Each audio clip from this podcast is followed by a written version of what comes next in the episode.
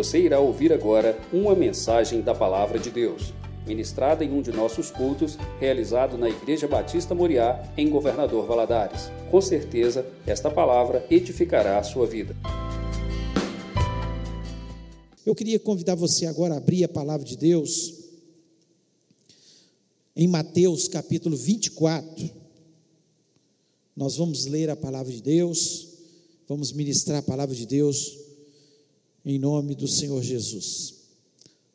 Mateus 24, versículo 1 ao versículo 13, diz o seguinte: tendo Jesus saído do templo, ia se retirando, quando se aproximaram dele os seus discípulos para lhe mostrar as construções do templo. Ele, porém, lhes disse: não vedes tudo isso? Em verdade vos digo que não ficará aqui pedra sobre pedra que não seja derribada. No Monte das Oliveiras achava-se Jesus assentado, quando se aproximaram dele os discípulos em particular, e lhe pediram: dize-nos, quando sucederão essas coisas, e que sinal haverá da tua vinda e da consumação do século? E ele lhes respondeu: vede que ninguém vos engane, porque virão muitos em meu nome dizendo, eu sou o Cristo, e enganarão a muitos. E certamente ouvireis falar de guerras e rumores de guerra.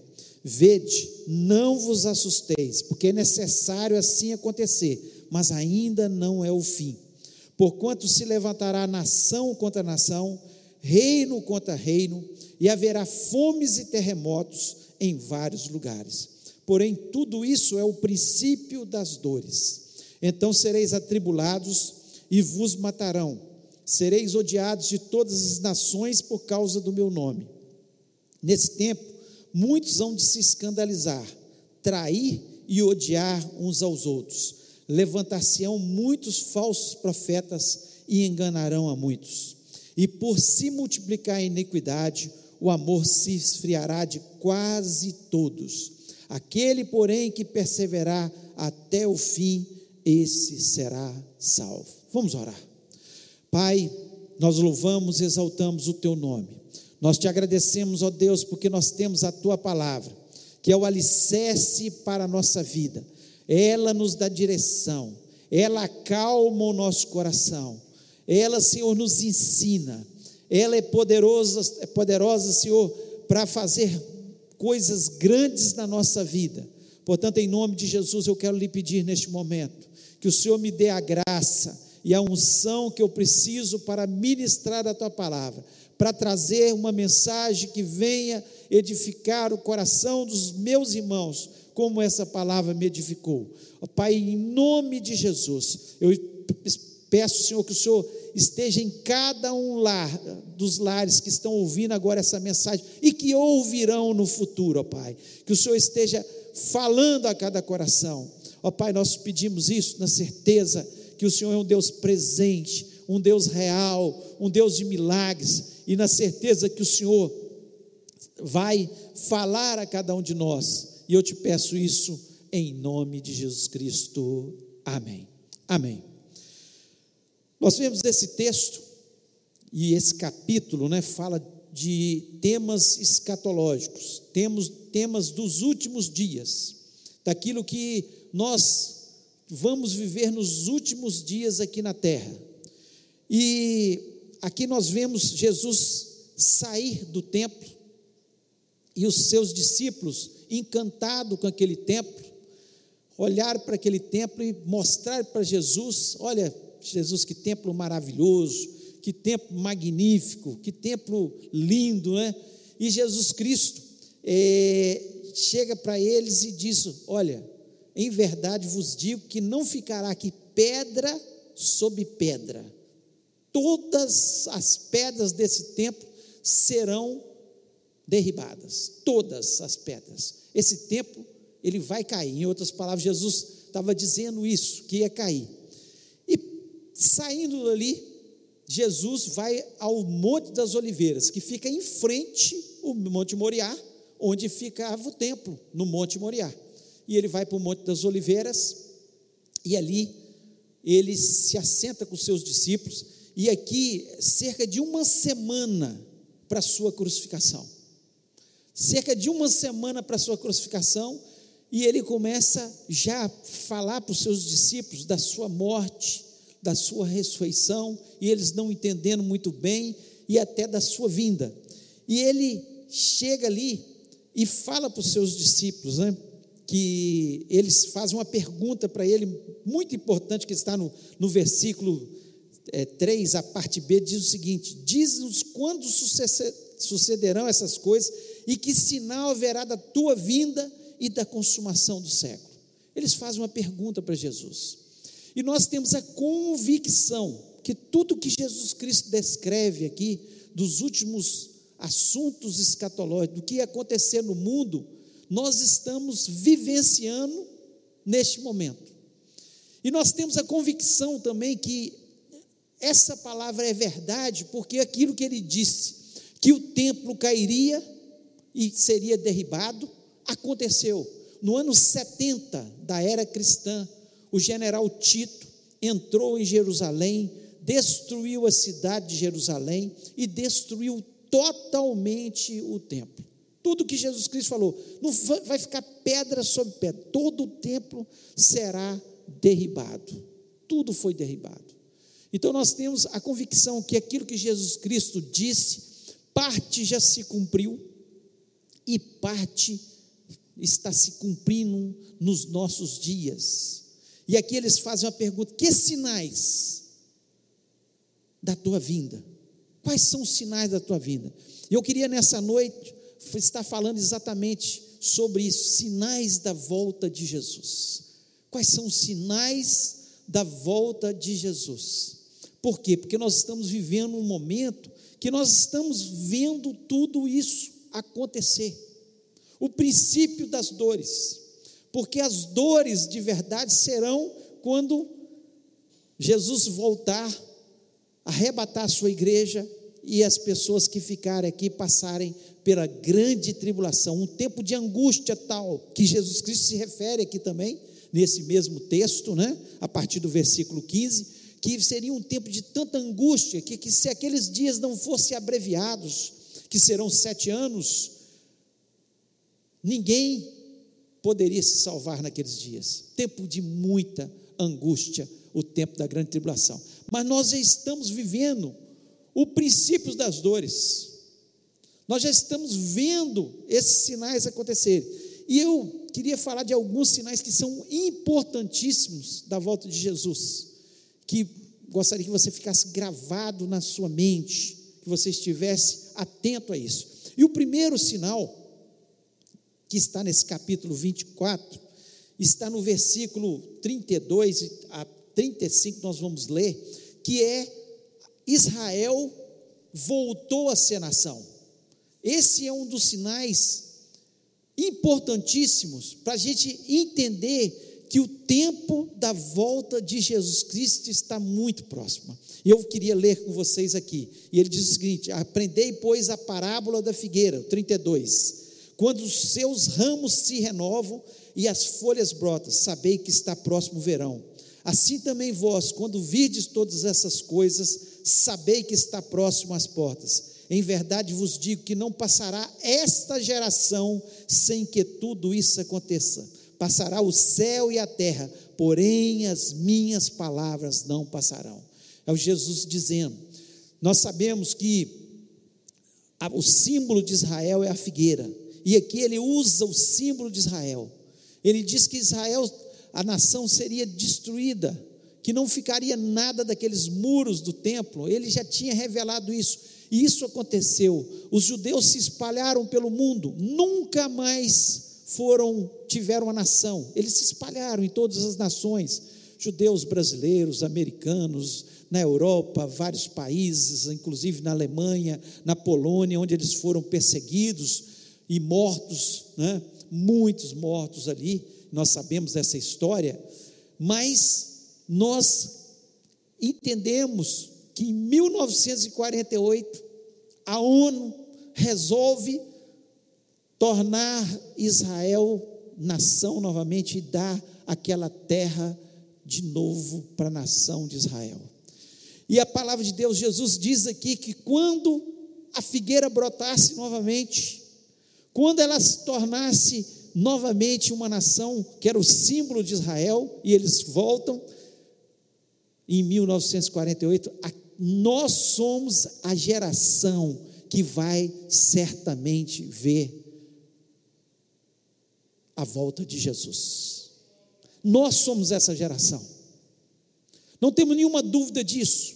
Muitos podem fazer cálculos matemáticos, uma geração são 70 anos, são 80 anos, e começam a tentar marcar o dia da volta de Jesus. Muitos alegam que pode ser que seja quando Jerusalém se tornou a capital, que foi na guerra dos 6 dias, mas não importa, o que importa é que quando a nação voltou a ser a figueira, voltou a ser a Israel que nós conhecemos, essa geração vai ver a volta de Jesus. Nós somos essa geração. Então esse é o sinal, vamos dizer, maior, o sinal que mostra claramente que nós somos essa geração. O dia e a hora não importa, importa que nós somos essa geração que estaremos vendo a volta de Jesus. Segundo sinal, falsos cristos e falsos profetas. Versículo 5 do capítulo 24 diz o seguinte: porque muitos virão em meu nome dizendo, eu sou o Cristo, e enganarão a muitos. E o versículo 11 diz o seguinte: levantar-se-ão muitos falsos profetas e enganarão a muitos.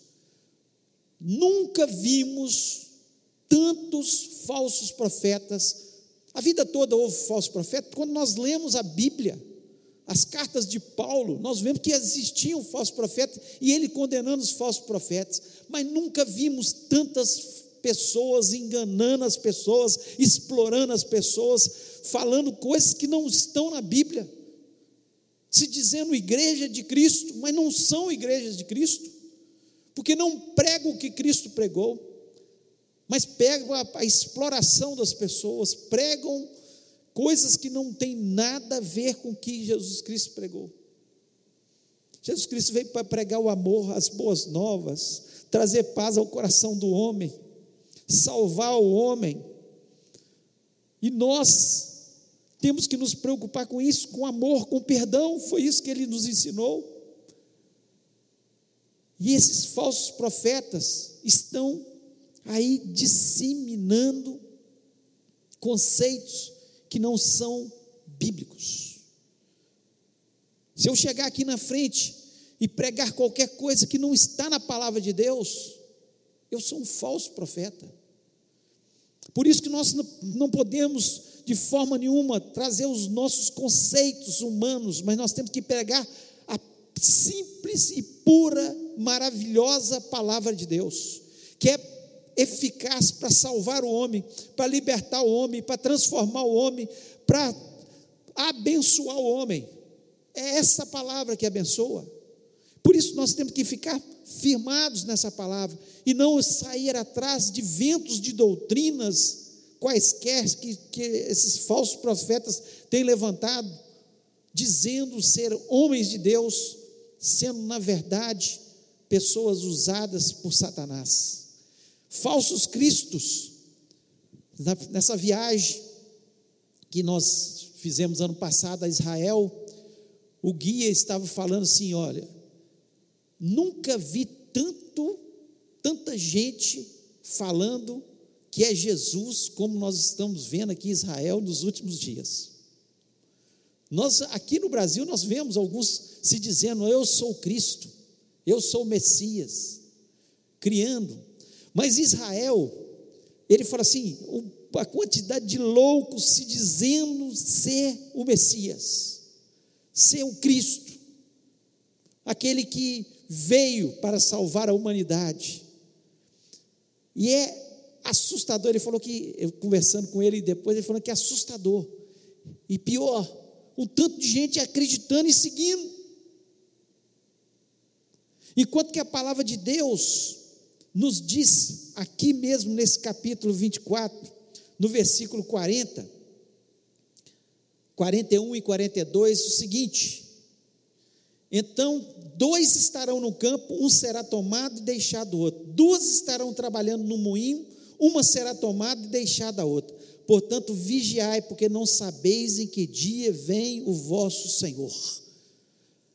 Eles estão completamente loucos, porque o Cristo, ele virá, como diz a palavra de Deus, nos ares, e um no campo será tomado, e outro vai ficar. Por quê? Porque aquele que estava com Jesus no seu coração, que estava servindo a Jesus Cristo, vai subir com Jesus, e aquele que não estava servindo a Deus, não vai subir com Jesus. E fala, dois estarão trabalhando no moinho, um será levado, outro deixado, mostrando que é no campo, na cidade, em qualquer lugar. E nós podemos expandir isso, dois estarão deitados na cama, uma esposa e esposa, um sobe e outro fica, porque um estava com a vida no altar e outro não.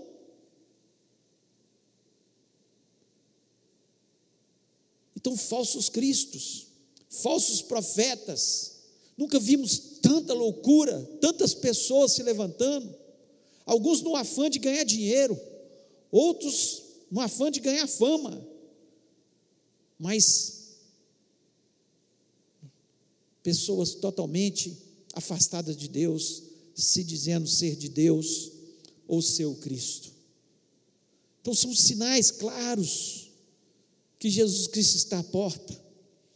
Um terceiro sinal importante, a multiplicação da iniquidade. O versículo 12 diz, e por se multiplicar a iniquidade, o amor se esfriará de quase todos. Nós temos visto a iniquidade de tal forma no mundo, que nós temos ficado assustados. Se você quer ter ibope na televisão, você coloca pornografia, e é que atrai as pessoas, porque o coração delas está cheio do pecado, da iniquidade. Você entra num jornal qualquer, num site na internet, daqui a pouco aparece num canto pornografias. O número de pedófilos a cada dia está aumentando, a rede de pedófilos, pessoas que abusam de crianças. Olha a falta de amor, o trauma que eles causam nas crianças. Quantas pessoas atormentadas, porque um dia alguém fez muito mal para elas. E às vezes a gente se assusta e vai ver um próprio familiar. Olha a falta de amor, pais que matam filhos, como nós estamos assistindo aí todos os dias, e filhos que matam pais. O pecado no mundo se alastra de tal forma. Basta ver, não na televisão, que muitas vezes a televisão às vezes esconde esses fatos, mas muitos vídeos que estão aí no WhatsApp, a pornografia, a homossexualidade dominando as pessoas nos carnavais, as pessoas totalmente bêbadas, fora de si, amando só os prazeres momentâneos e cometendo seus pecados, suas iniquidades.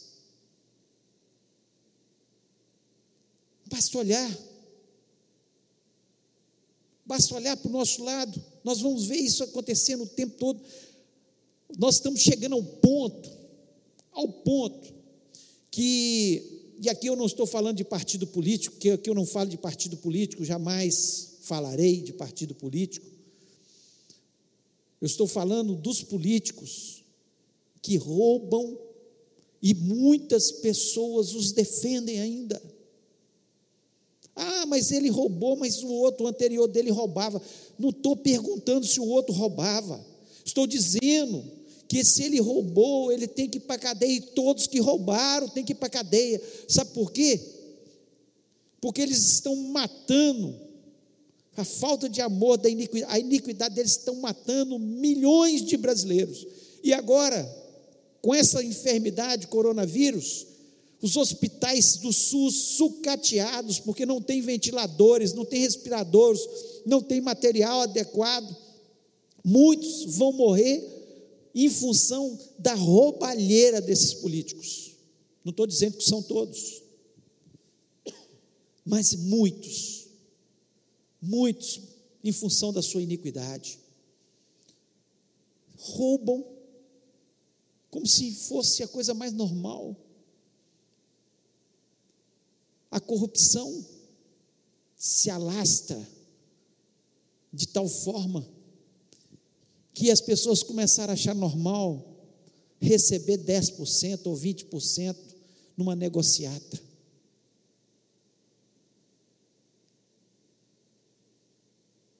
A iniquidade se multiplicou de tal forma que o amor de quase todos, eu quero enfatizar isso, porque tem muita gente ainda que está amando o próximo, tem muita gente ainda que dá a vida pelo próximo, tem muita gente ainda que é capaz de se sacrificar pelo próximo, por amor, porque o amor de Cristo nos constrange. Ele morreu na cruz do Calvário por mim e por você, para que nós nos amássemos uns aos outros. E está fazendo muita falta, né? A gente está aqui na igreja, eu gosto de ir lá para o final, depois do culto, abraçar cada um dos irmãos. Não é uma coisa fingida de forma nenhuma, é por amor. Eu amo estar abraçando, estar junto com os irmãos, isso está fazendo muita falta, mas em breve nós estaremos aqui novamente, todos juntos, irmanados, nos abraçando, com mais intensidade ainda, porque eu tenho certeza que você que está nos ouvindo, também está sentindo falta dos nossos abraços, dos nossos carinhos, das nossas palavras de elogio aqui uns para os outros, do amor que Cristo coloca no nosso coração. Graças a Deus, que tem a verdadeira igreja do Senhor, não estou falando a Igreja Batista Moriá, a igreja verdadeira do Senhor, assembleianos, presbiterianos, metodistas, enfim, todos aqueles que professam o nome de Jesus e seguem o evangelho do Senhor Jesus Cristo, essa verdadeira igreja que continua sendo sal na terra e a luz no mundo. Por isso esse mundo ainda não foi ao caos total, porque a igreja do Senhor está salgando essa terra e está trazendo luz, que é a luz de Jesus, para todas as pessoas na terra. E o quarto sinal, guerra e catástrofes. Versículo 7 diz o seguinte: porquanto se levantará nação contra nação, reino contra reino, e haverá fomes e pestes. Fomes e pestes e terremotos em vários lugares. Gente, acorda, igreja. Aqueles que estão nos ouvindo, acordem. Você pode falar o seguinte: não, sempre existiu peste, sempre existiu terremoto, sempre existiu enchente, sempre existiu catástrofe, mas nunca como nos nossos dias. A ciência prova, ano após ano, os terremotos estão aumentando de intensidade e em locais que nunca aconteceram no passado. Nunca aconteceram no passado. Nós vivemos agora esse ano chuvas tão torrenciais que algumas cidades, nós vimos isso nos vídeos aí, para ser mostrado, que as ruas foram arrancadas, que os telhados não deram conta de aguentar as chuvas, tamanho os problemas. Nós tivemos recentemente, parece que foi ontem, né, Mariana, que nos afetou tanto, a gente estava conversando sobre isso, aquela tragédia de Mariana, que trouxe aquela lama, que até hoje está trazendo problema. Nós tivemos uma enchente esse ano, que aquela lama podre esteve aí nas nossas casas, nas nossas ruas, e foi um terror para tirar. E nos últimos anos, dengue, zika, chikungunya, e agora vem coronavírus, não, H2N1, e agora coronavírus. É uma coisa atrás da outra. Acorda, nós temos que acordar, porque o nosso Redentor, que é vivo, ele está às portas para nos buscar, e nós temos que falar disso, e nós temos que alertar as pessoas, e nós temos que alertar especialmente a igreja. O mundo, estou falando aqui da nossa região, fora os problemas ao redor do mundo. A Austrália pega fogo, tem, parece que nos últimos dias, mais de 100 queimadas, grandes queimadas na Austrália, uma coisa assustadora. É pestes, terremotos, problemas, um atrás do outro. As catástrofes estão aí para a gente ver, tudo em função da ganância do homem, sim, mas aquilo que Jesus Cristo, ele prediz, é o princípio das dores. Ele diz, eles perguntam, quando o sinal da tua volta? E Jesus Cristo é claro, e nós estamos vendo esses acontecimentos dia a dia, e nós estamos muitas vezes dormindo, muitos afastados da igreja, muitos desanimados, muitos. Hoje pela manhã eu falei sobre isso, o número, eles calculam que o número de pessoas que se dizem cristãos, fora da igreja, que saíram, que se afastaram, não querem saber mais de igreja, é maior lá fora do que os que estão dentro, e colocando culpa nos pastores, nas igrejas, nos irmãos, inúmeras coisas, mas na verdade é porque a fé dessas pessoas está em outras coisas, amaram mais o mundo do que a Deus. Essa é a realidade. A igreja é falha, nós somos feitos de homens, mas Jesus, ele é perfeito, e foi ele que deu a vida por todos nós. O sacrifício dele foi perfeito, o amor dele é perfeito, a bondade dele é perfeita, a misericórdia dele é perfeita, ele é perfeito, ele é perfeito, e não adianta as pessoas ficarem colocando a culpa nas outras. No capítulo 25 de Mateus, Jesus conta a parábola das 10 virgens, e ele fala que 5 virgens, elas estavam preparadas, com azeite na sua lâmpada. O azeite é símbolo do Espírito Santo. 5 não estavam preparadas. O noivo veio, e o noivo nós sabemos que é Jesus, e levou as 5 virgens que estavam preparadas. Então, nós acreditamos por essa parábola que boa parte dos cristãos não estão com a sua lâmpada cheia, e Jesus Cristo, que está à porta, vai voltar e buscar a sua igreja.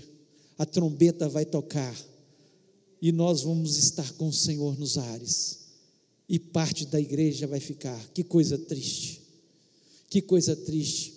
E eu acredito que situações como essas do coronavírus é uma oportunidade que Deus está dando para aqueles que estão dormindo acordarem, para aqueles que estão afastados voltarem para Jesus. Olhar que o mundo não pode oferecer nada, só Jesus Cristo pode nos dar tudo. Então que você pense sobre isso. A gente olha essa situação, a gente fica entristecido, porque nós estamos vendo muitas pessoas vivendo um problema, muitos talvez vão morrer, pessoas que a gente às vezes até conhece. Não queríamos que isso estivesse acontecendo de forma nenhuma, mas é bíblico, E é um alerta de Deus, a misericórdia de Deus, está dizendo: acorda, igreja do Senhor, Jesus está voltando. Jesus está voltando. Lá em 1 Tessalonicenses capítulo 4, versículo 16 até o 18, diz o seguinte: porquanto o Senhor mesmo, dada a sua palavra de ordem, ouvido a voz do arcanjo e ressoada a trombeta de Deus, descerá dos céus, e os mortos em Cristo ressuscitarão primeiro. Depois nós, os vivos, os que ficarmos, seremos arrebatados juntamente com eles, entre nuvens, para o encontro do Senhor nos ares, e assim estaremos para sempre com o Senhor. Consolai-vos, pois, uns aos outros com essas palavras. E eu quero dizer que eu quero consolar a sua vida com essas palavras. Jesus Cristo vai voltar. Nós vamos nos encontrar com os nossos queridos que morreram em Cristo Jesus. Quantos irmãos queridos, quantos familiares queridos, quantas pessoas que amamos, que partiram, e nós vamos encontrar com eles, e vamos ter um encontro nos ares, ao soar a trombeta do Senhor Jesus, e em breve essa trombeta vai soar. Talvez seja hoje, talvez daqui uma semana, daqui um mês ou daqui um ano, mas que está próxima a volta de Jesus. Isso está, e nós temos a convicção disso. E ainda Mateus 24, 36, versículo 36 diz: mas a respeito daquele dia ou hora, ninguém sabe, nem os anjos dos céus, nem o filho, senão o Pai. E o 43 diz: mas considerai isso, se o pai de família soubesse a que hora viria o ladrão, vigiaria e não deixaria que fosse arrombada a casa. Jesus Cristo virá como um ladrão, assim como foi nos dias de Noé, todos zombaram de Noé. Isso é bobagem, você está construindo esse barco, que dilúvio, que chuva, nem sabia o que era chuva, e eles começaram a abusar de Noé. 120 anos Noé ali construindo a arca, veio o dilúvio, e todos morreram, menos Noé e a sua família, porque acreditaram na palavra de Deus. Nós acreditamos na palavra de Deus, nós não queremos ficar aqui nesta terra, nós queremos subir nos ares, nas nuvens, e encontrar com o Senhor Jesus Cristo. A hora não importa, a hora é, nós temos que estar preparados para esse momento, e não importa o dia, não importa a hora, importa que nós temos que estar preparados para esse momento. Então acorda, igreja, acorda, porque o Senhor está às portas, Ele vai voltar. Podem abusar da gente, talvez alguns que estejam ouvindo essa mensagem, pode falar, está doido, negócio de Jesus voltar. Assim como foi nos dias de Noé, chamaram Noé de doido, mas eu creio na palavra de Deus, e ela se cumpriu até o dia de hoje, e ela vai continuar se cumprindo, e nós vamos estar com o Senhor. Glória a Jesus. Maranata, ora vem Senhor Jesus, é isso que esperamos. E nunca mais, nem coronavírus, nem dengue, nem câncer, nem morte, nem separação, porque estaremos para sempre com Ele. E Ele disse: na casa do meu Pai há muitas moradas, se não fosse assim não vos teria dito, vou preparar-vos lugar. E Ele foi na frente preparar, nosso irmão mais velho, e as casas estão todas prontas para a gente morar na Nova Jerusalém, e nós acreditamos que a palavra de Deus nos diz isso, e esse lugar será um lugar indescritível, um lugar maravilhoso, onde estaremos para sempre com o nosso Deus. Eu queria que você fechasse seus olhos, pensasse sobre isso, pensasse como está a sua vida com Deus. Se você ainda não está preparado, se você não está cheio do Espírito Santo, se a sua lâmpada está vazia, é hora de de encher, de falar com o Senhor: Senhor, enche a minha lâmpada com teu Espírito. Eu quero uma mudança de vida, eu quero estar na tua presença, eu quero estar preparado para esse dia e hora, que eu não sei o dia que é, mas eu não quero que eu seja pego de surpresa, porque eu tenho convicção que o Senhor vai voltar. Fale com o Senhor neste momento, e nós vamos orar juntos, em nome de Jesus. Pai querido, nós louvamos e exaltamos o teu nome. Ó Deus, o Senhor enche o nosso coração de esperança. Essa não é a primeira, nem será a última catástrofe, problema de saúde pública que nós estamos vivendo.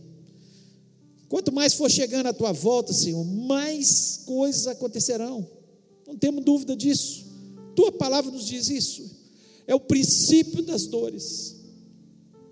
Senhor, nós vamos ver muito mais enchentes, nós vamos ver muito mais terremotos, nós vamos ver muito mais acontecimentos, Senhor, de enfermidades, de problemas neste mundo. Nós vamos ver a economia, Senhor, vivendo momentos de turbulência, de altos e baixos.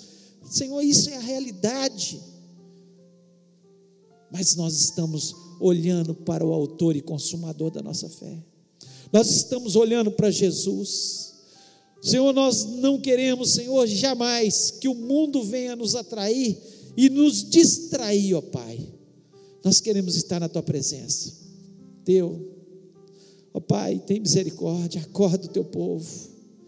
Ó Deus, que o teu povo, onde estiver, possa estar, Senhor, falando mais de Jesus, orando mais, lendo mais a tua palavra. Senhor, e em breve, quando nós estivermos juntos, Senhor, possamos amar mais e com maior intensidade, Senhor, parar de olhar os defeitos dos nossos irmãos, ó Deus, mas olhar o que Jesus Cristo já fez na vida dele, na história dele, ó Deus. Portanto, Senhor, vai transformando, vai fazendo milagres, Senhor, e nós queremos lhe pedir, ó Pai, eu sei que o Senhor tem poder para impedir que essa praga se alastre, Senhor, na nossa nação. Senhor, a tua palavra nos diz que se o meu povo, que se chama pelo meu nome, se humilhar e orar, Senhor, buscar a minha face, se converter dos maus caminhos, o Senhor ouviria do céu e sararia a nossa terra. E nós acreditamos, ó Pai, que o Senhor pode fazer isso, o Senhor pode intervir. Nós somos o teu povo e nós estamos clamando pela nossa terra, especialmente por Valadares, pelo nosso país. Ó Deus, em nome de Jesus, que o Senhor possa estar fazendo a tua obra. Ó Deus, nós fazemos menção do nome de Jesus. Ó Deus, tem misericórdia, tem misericórdia, nós precisamos tanto do Senhor. Ó Deus, sem o Senhor nós estamos perdidos, sem o Senhor não somos nada. Ó Deus, nós queremos estar com a nossa vida no altar. Deus, nós sabemos que nós estamos neste mundo, mas nós estamos de passagem neste mundo. A nossa terra não é essa terra, a nossa terra é os céus, e nós acreditamos, ó Pai, que o Senhor tem grandes propósitos nessa situação. Salva almas, tenha misericórdia, Senhor, do povo brasileiro. Senhor, vá de encontro, Senhor, à Europa que está morta, Senhor, espiritualmente. Senhor, salva, usa aqueles chineses que se converteram ali na China, Senhor, para falar do teu amor naquela nação, porque o Senhor ama o ser humano, o Senhor ama a todos, ó Pai. Ó Deus, tem misericórdia, vai agindo neste mundo. Senhor, torna, Senhor, os Estados Unidos aquela nação que foi no passado, que, Senhor, levou muitos missionários a tantas nações, e o teu evangelho foi pregado em todas as nações. Ó Deus, tira, Senhor, do nosso meio, o pecado, a iniquidade. Senhor, que a tua igreja possa ser uma igreja santa, uma igreja compactuada com o Senhor, uma igreja que te ama de verdade, uma igreja que coloca o Senhor em primeiro lugar. Ó Deus, nós confiamos no Senhor. Ó Deus, continua agindo, dá sabedoria a todas as pessoas. Coloca, Senhor, nos umbrais das portas do teu povo, Senhor, o sangue precioso de Jesus, para que a praga não entre, para que a peste, a mortandade não entre, Pai, em nome de Jesus. Ó Deus, nós confiamos na Tua palavra, fazemos menção da Tua palavra e lhe pedimos, ó Deus, abençoa o Teu povo, abençoa. Nós estamos diante da Tua presença e lhe pedimos que a Tua palavra continue penetrando nos corações e que haja um desejo ardente em cada coração de se voltar para o Senhor, de se preparar para a Tua volta. Senhor, eu lhe peço isso, Senhor, a Tua bênção sobre todo o Teu povo, Senhor, espalhado na face da terra, em nome de Jesus, amém. Que o amor de Deus, a graça maravilhosa de Jesus e a comunhão do Espírito Santo esteja sobre o povo de Deus, hoje e para todos sempre, amém. Amém, que Deus te abençoe e te dê muita fé nessa semana. Creia nos milagres que Deus vai fazer, creia na proteção de Deus, creia que Deus vai te usar com poder e graça, no nome de Jesus Cristo, amém. Deus abençoe.